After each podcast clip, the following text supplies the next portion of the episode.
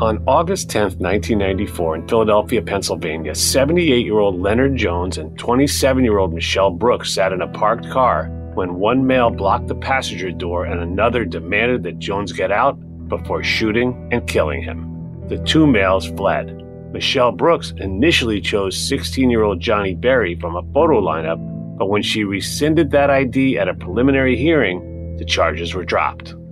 Within a few weeks, Johnny was inexplicably rearrested for the crime of which he had just been cleared, and while in juvenile detention, he met 15 year old Tauheed Lloyd, who admitted that he was one of the two attackers in the Jones killing. But when he wouldn't agree to clear Johnny's name, the two boys fought. Lloyd was later arrested on an unrelated charge, and a gun in his possession was linked to the Jones murder. However, Lloyd mistakenly believed that Johnny had implicated him and as retribution, falsely named Johnny Berry as his accomplice and Jones's shooter. At trial, Michelle Brooks's testimony was shaky at best, but with Lloyd's testimony, Johnny was convicted and sentenced to life without parole.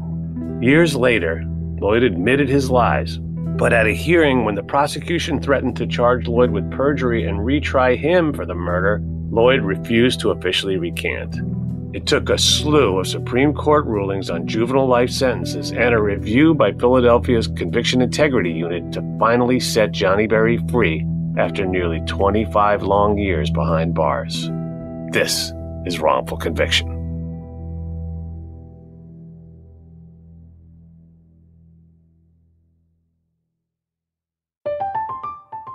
I'm Katya Adler, host of The Global Story. Over the last 25 years, I've covered conflicts in the Middle East, political and economic crises in Europe, drug cartels in Mexico. Now I'm covering the stories behind the news all over the world in conversation with those who break it.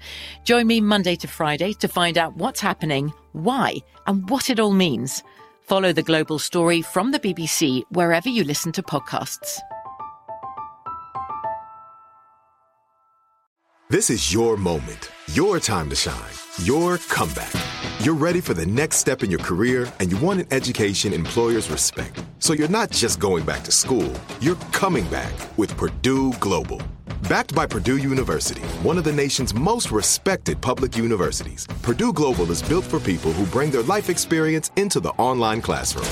Purdue Global, Purdue's online university for working adults. Start your comeback today at purdueglobal.edu. Hey guys, it is Ryan. I'm not sure if you know this about me, but I'm a bit of a fun fanatic when I can. I like to work, but I like fun too. It's a thing. And now the truth is out there. I can tell you about my favorite place to have fun Chumba Casino. They have hundreds of social casino style games to choose from, with new games released each week. You can play for free anytime, anywhere and each day brings a new chance to collect daily bonuses. So join me in the fun. Sign up now at ChumbaCasino.com. No purchase necessary. VGW. Void were prohibited by law. See terms and conditions. 18 plus. The 2024 presidential campaign features two candidates who are very well known to Americans. And yet, there's complexity at every turn. Criminal trials for one of those candidates. Young voters who are angry. The Campaign Moment podcast from the Washington Post gives you what matters. I'm Aaron Blake, and I'm covering my 10th election cycle. My colleagues and I have insights that you won't find anywhere else. So follow the campaign moment right now, wherever you're listening.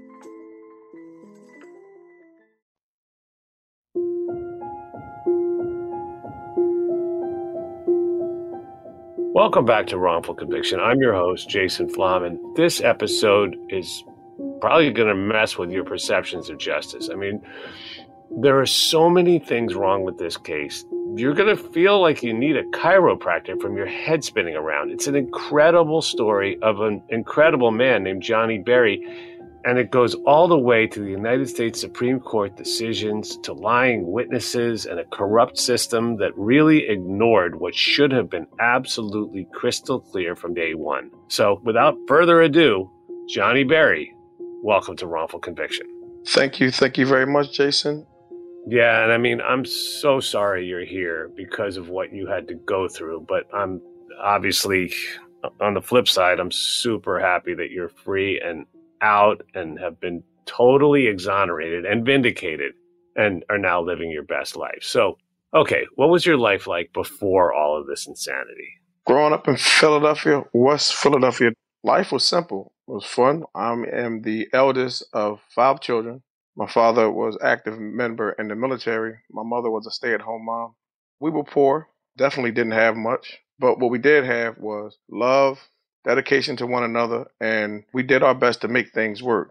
It sounds like people living that kind of life all over the country, right? Just struggling to get by day to day, but having good parents and lots of love in the household. And so you were 16 years old at the time of this horrible crime when on August 10th, 1994, Leonard Jones, who was 78 years old, and Michelle Brooks, who was just 27, were sitting in a van in the Parkside neighborhood of Philadelphia when two very young men approached the van, right? One of them blocked the passenger side door from opening, preventing Michelle from getting out. And then the other one approached Mr. Jones with a handgun and yelled at him to get out. But before he could even comply, don't forget, he was not a young guy, 78 years old, he was shot and killed.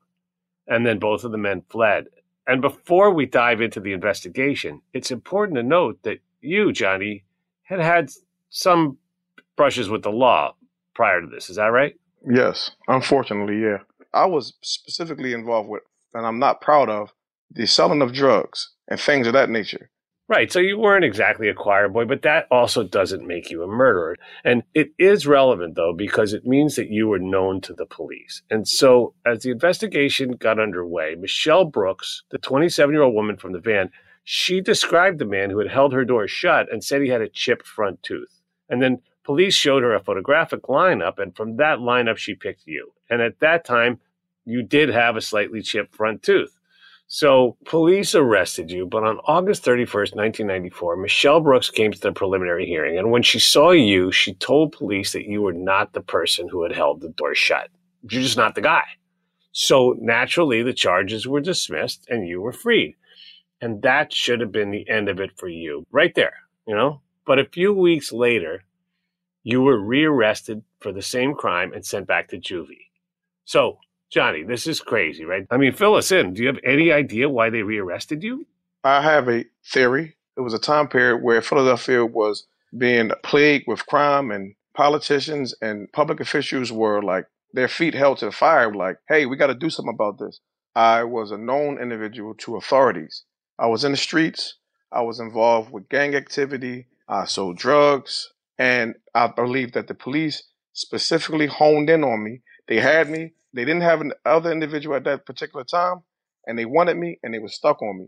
And that's why we don't have any or never came up with any type of evidence as to why I was rearrested. Yeah, I guess that's not completely out of the realm of possibilities. It was Philadelphia in the 90s, after all, when both crime and police misconduct were just rampant. I mean, but what happens next is even crazier. So there you are, back in juvenile detention and you hear about a 15 year old kid named Tauheed Lloyd who had been in juvie on an unrelated charge during your last short stint. Now, he was still there, and some guys went ahead and told you what he had said after you had left the last time. Yeah, so I was incarcerated in the juvenile facility.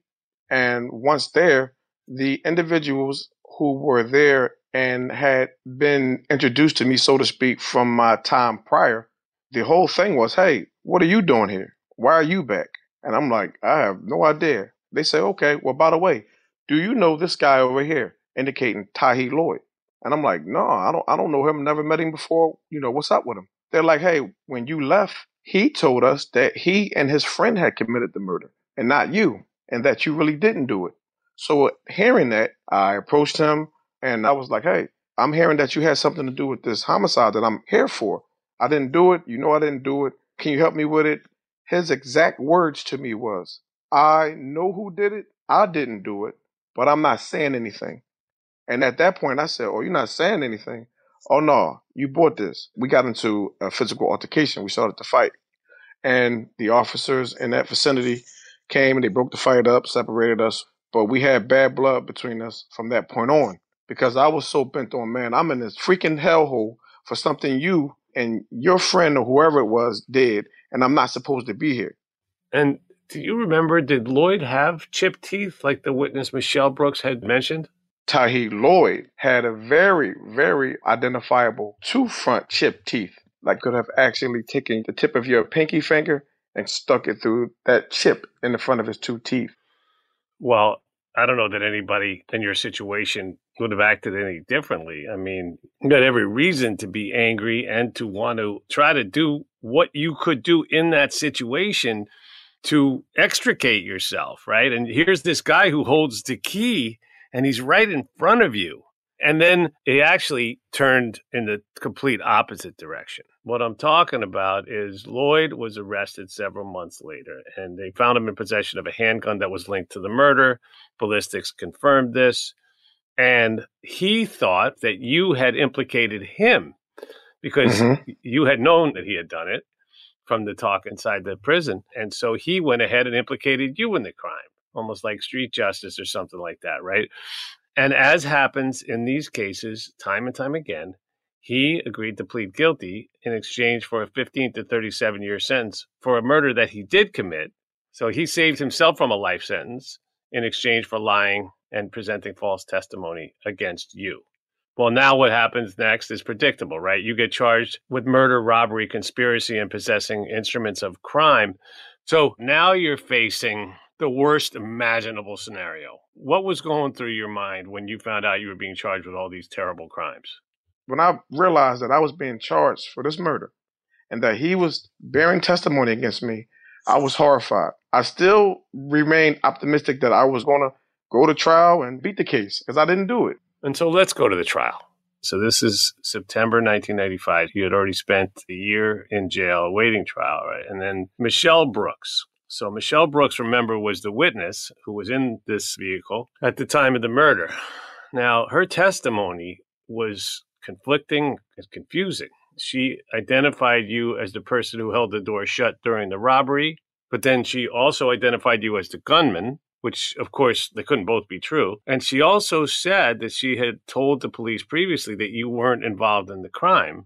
And then she restated that in her testimony. So if I'm on the jury, I'm going, wait a minute, there's three totally different stories here.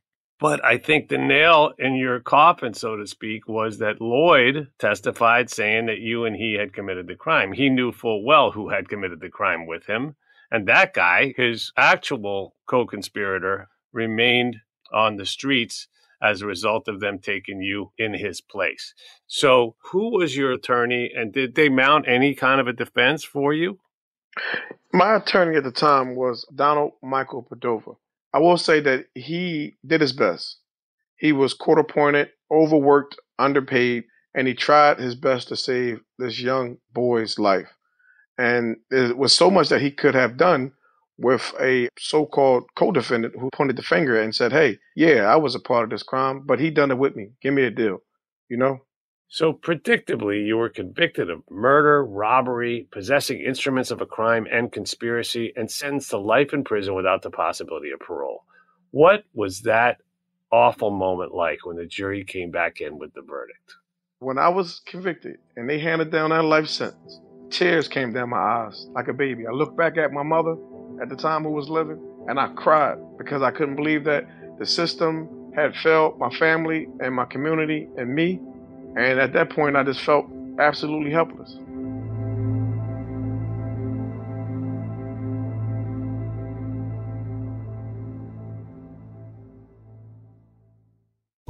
This episode is underwritten by AIG, a leading global insurance company, and by Accenture, a global professional services company with leading capabilities in digital, cloud, and security. Working to reform the criminal justice system is a key pillar of the AIG Pro Bono program, which provides free legal services and other support to many nonprofit organizations and individuals most in need. As part of Accenture's commitment to racial and civil justice, Accenture's Legal Access Program provides pro bono legal services in partnership with more than 40 organizations, bringing meaningful change to people and communities worldwide.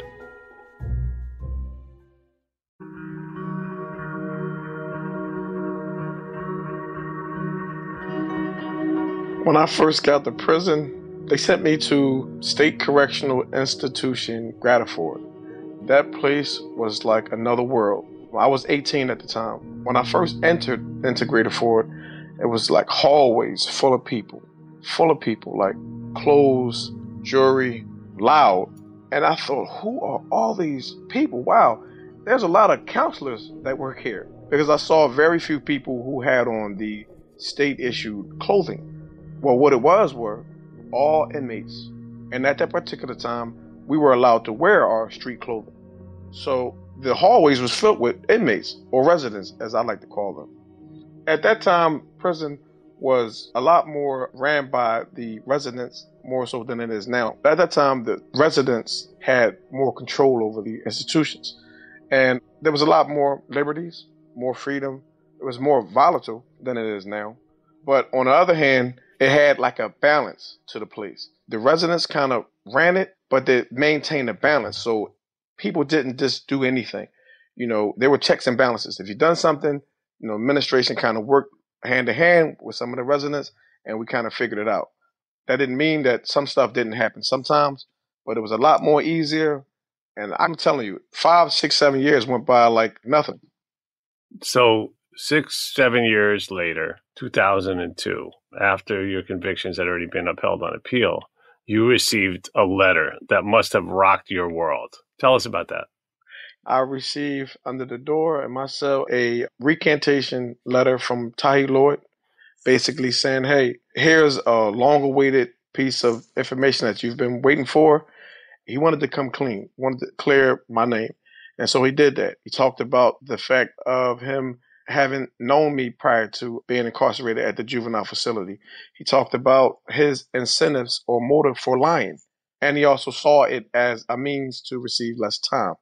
And I do remember that he was pretty insistent on he wasn't recanting for me. He more so was concerned about my mother and things of that nature. So for me, it was like a bittersweet sort of thing at the time because I was so elated. I was so blown away by receiving that recantation. But at the same time, I was dealing with the loss of my mother. That was hard. You know, I don't really talk about that. Yeah, that's um it's hard to imagine being stuck inside and getting the worst news that you could get like that. And what a crazy whirlwind of events, right? You, you get that worst news, and then you get this letter that you probably been maybe not even allowing yourself to hope would come, but it came.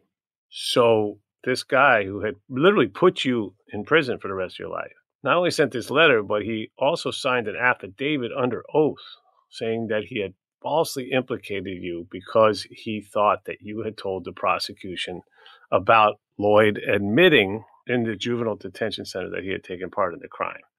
So then your lawyer, Robert Gamburg, filed a post conviction petition for a new trial and was granted a hearing. Now, he had collected a significant amount of evidence to defend your innocence, like statements from two different people who were in the juvenile detention center back in 94 who overheard Lloyd say that he was going to falsely accuse and implicate you. And this lawyer, Gamburg, obtained a statement from a prison inmate, Bryant Miles, who said that Russell Q. Wilson admitted that he and Lloyd had committed the crime and that Lloyd was the gunman. Bingo, right? This is powerful stuff. This is where it takes a crazy turn. In 2007, Lloyd was prepared to testify via video conference, but the prosecution had some dirty tricks. A DOA prosecutor threatened to charge Lloyd with perjury and retry him for the murder if he persisted in his recantation. And the judge conducting the hearing became concerned that Lloyd was opening himself up to a perjury prosecution, which he was. So he appointed a lawyer to represent Lloyd and continued the hearing. And then the prosecutor got just what they wanted, right? The hearing resumed in 2008, but Lloyd took the Fifth Amendment and you were sent back to prison. Yep. What a freaking turn of events that is. And just so people understand, if he had lost, if they had gone and done what they said they were going to do and followed through on their threat, he could have gone back to prison for the rest of his life instead of 15 to 37. Am I right? Yeah, because that was part of his agreement with the district attorney's office is that it turned out that he testified falsely, perjured testimony, anything like that. The deal is off the table, and he would have been prosecuted to the fullest extent of the law. But the problem with that is, as I see it, the district attorney's office in Pennsylvania, they have immunity. And so when they utilize his agreement as a threat to him, which it was, it takes away the power of the balance of justice and the scales of justice because now, even though he wanted to do the right thing, and tell the truth, he's precluded from doing that because it's like, hey, I'm not going to go to jail in exchange for helping this guy to get out. They didn't leave him any real room to do the right thing. And the district attorney, who were instrumental in seeing to it that he pled the fifth, their feet aren't held to the fire or anything like that because they have immunity. Yeah, here's this guy Lloyd who finally found his moral compass or his some kind of courage to come forward and tell the truth. And the prosecutor's like, nope, we don't want the truth. Yep. We're not interested in no kind of truth. We're happy the way things are. And this takes us to February of 2018. So now you've been in for what, 23 years? Yeah, approximately, yeah. And so there have been a number of Supreme Court decisions in the past couple decades that have had a significant positive impact on juvenile justice. And I want to just break those down for a second. They include that back in 2005, Roper versus Simmons, the United States Supreme Court ruled that the death penalty was unconstitutional for juveniles.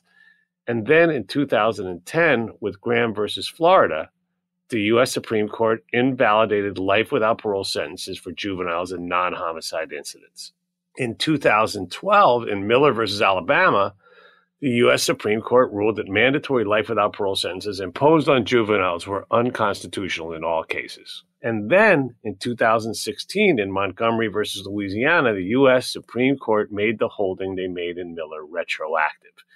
And so, due to that very ruling, you received a reduced sentence that made you immediately eligible for parole. And Common Pleas Court Judge Barbara McDermott I love her. Fantastic. You love person. her, right? love her. Fantastic individual. And Judge McDermott, if you're listening, we're sending you a big shout out and our respect for having done what you did. It's important that we recognize when people in positions of power do what's good and right. So she noted that you could, quote, continue to fight on the street instead of in prison, end quote. She meant, of course, fight to prove your innocence. But on August 14th of 2018, you finally came home. What was that like when you just walked out the door? Was there a big crowd to meet you? What did you do? Oh, man. Well, at the time, there was one very uh, significant, very special person there to meet me as my wife. She was right there. Walked out with a box in my hand, gave her a big hug, and I kind of like trotted as fast as I could in the direction away from the prison. Because in my mind, I felt like at any moment they're going to say, "Hey, Johnny, listen, we made a mistake, man. You got to come back." So I wanted to get the hell out of there. She said, "Hey, man, you're moving kind of quickly." And I'm like, "Well, you know, if you want to get with me, you better come on." But yeah, man, for me, that moment was like a breath of fresh air in a burning building. I felt like I had absolutely won when I walked out those doors. And I got in that car with those prison attire on, and we drove down that road.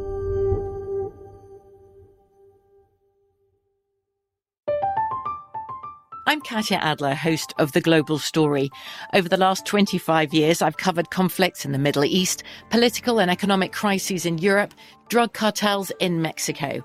Now I'm covering the stories behind the news all over the world in conversation with those who break it. Join me Monday to Friday to find out what's happening, why, and what it all means. Follow the global story from the BBC wherever you listen to podcasts. Become a part of the fast growing health and wellness industry with an education from Trinity School of Natural Health. Trinity graduates can empower their communities through natural health principles and techniques, whether they go into practice to guide others toward their wellness goals or open a store to sell their favorite health products. Trinity grads are equipped to change lives with 19 online programs and flexibility to fit your busy schedule, including the popular Certified Natural Health Professional. You can get the training that helps you turn your passion into a career. And here's the best part you can earn the certification in less than a year. From herbology to naturopathy and health coaching, Trinity allows you to make a meaningful difference by helping others live healthier, happier lives. Don't wait any longer to pursue your passion for natural health. Enroll today at trinityschool.org. That's trinityschool.org. Judy was boring. Hello. Then Judy discovered ChumbaCasino.com. It's my little escape. Now Judy's the life of the party. Oh, baby, Mama's bringing home the bacon. Whoa, take it easy, Judy. The Chumba life is for everybody. So go to ChumbaCasino.com and play over 100 casino style games. Join today and play for free for your chance to redeem some serious prizes. chumba ChumbaCasino.com. No purchase necessary. Void where prohibited by law. 18 plus terms and conditions apply. See website for details. I bet you're smart. Yeah, and you like to hold your own in the group chat. We can help you drop even more knowledge. My name is Martine Powers. And I'm Elahe Izadi. We host a daily news podcast called Post Reports. Every weekday afternoon, Post Reports takes you inside an important and interesting story with the kind of reporting that you can only get from the Washington Post. You can listen to Post Reports wherever you get your podcasts. Go find it now and hit follow.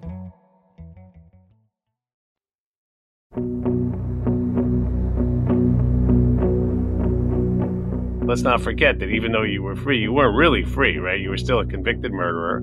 Yeah. And all the things that go with that. But in another good turn of events, there was a new DA in town. His name was Larry Krasner. And Larry Krasner is a friend of mine and a great man. He had by this time established one of the most robust conviction integrity units run by Patricia Cummings in the country.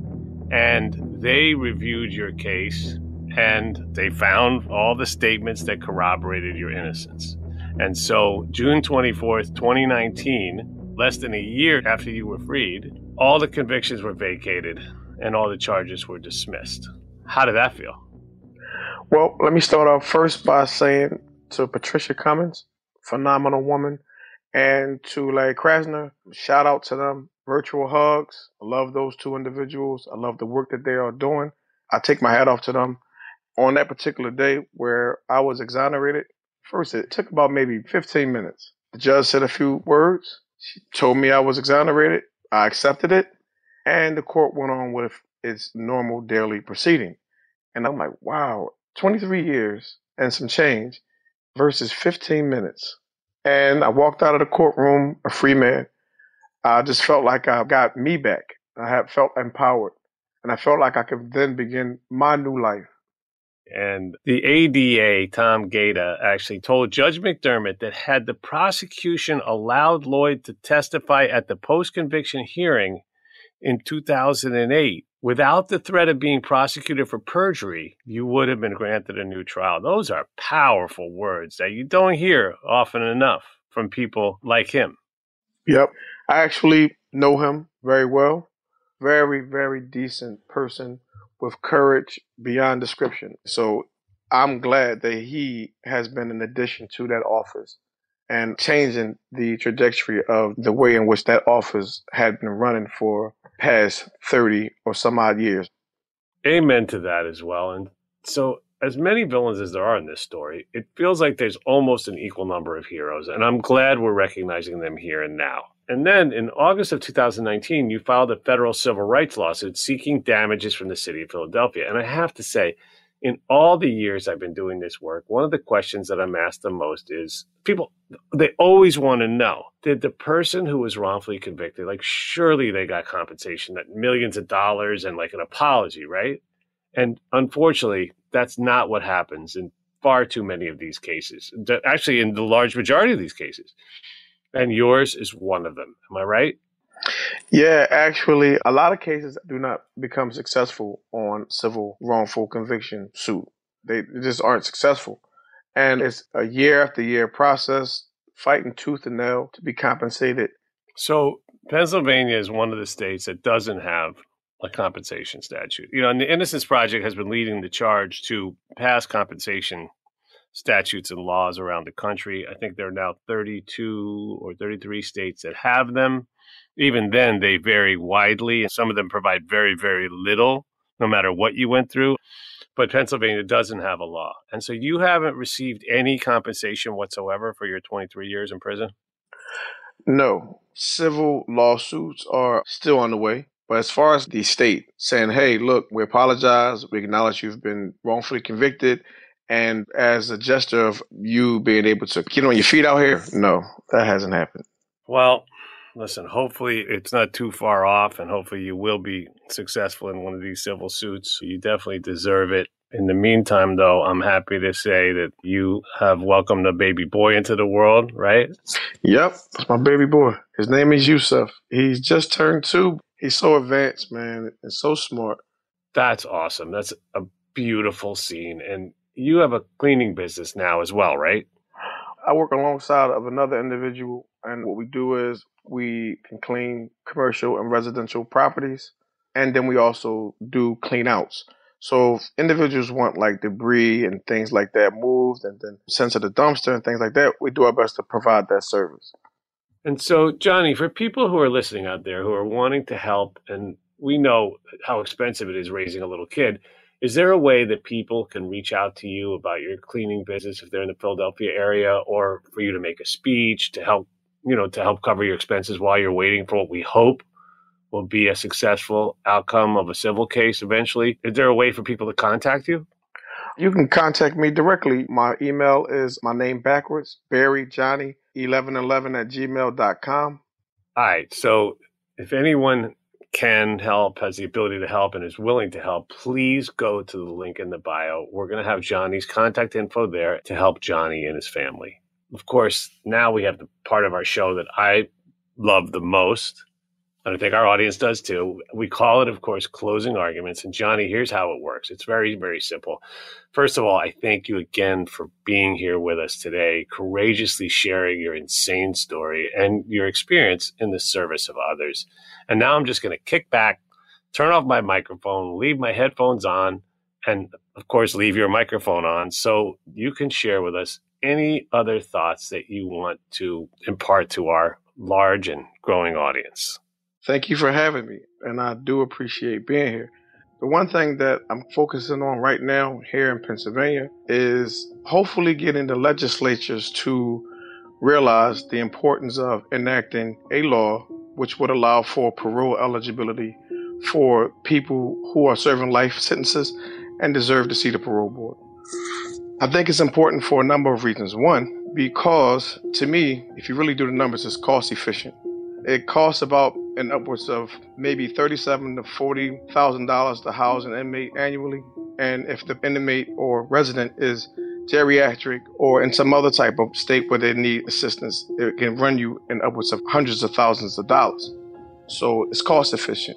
Also, if you really look at the statistics, for an individual who has been commuted after serving a life sentence or has been pardoned or has been released on parole or some other type of situation like that, the recidivism rate for that type of individual is less than 1%. So statistics have shown that these type of individuals, this class of people, mostly do not reoffend. The statistics show is less than 1%. So I call on the legislature, I call on their constituents. It makes sense, man. Do the sensible thing.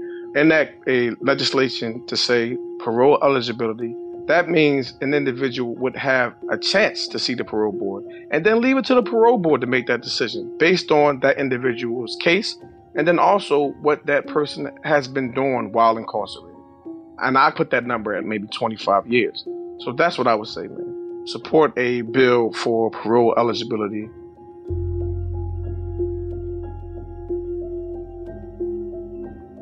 Thank you for listening to Wrongful Conviction. I'd like to thank our production team Connor Hall, Justin Golden, Jeff Clyburn, and Kevin Wardis, with research by Lila Robinson. The music in this production was supplied by three time Oscar nominated composer J. Ralph. Be sure to follow us on Instagram at Wrongful Conviction, on Facebook at Wrongful Conviction Podcast, and on Twitter at Wrong Conviction, as well as at Lava for Good on all three platforms. You can also follow me on both TikTok and Instagram at It's Jason Flom. Wrongful Conviction is a production of Lava for Good podcast in association with Signal Company Number One.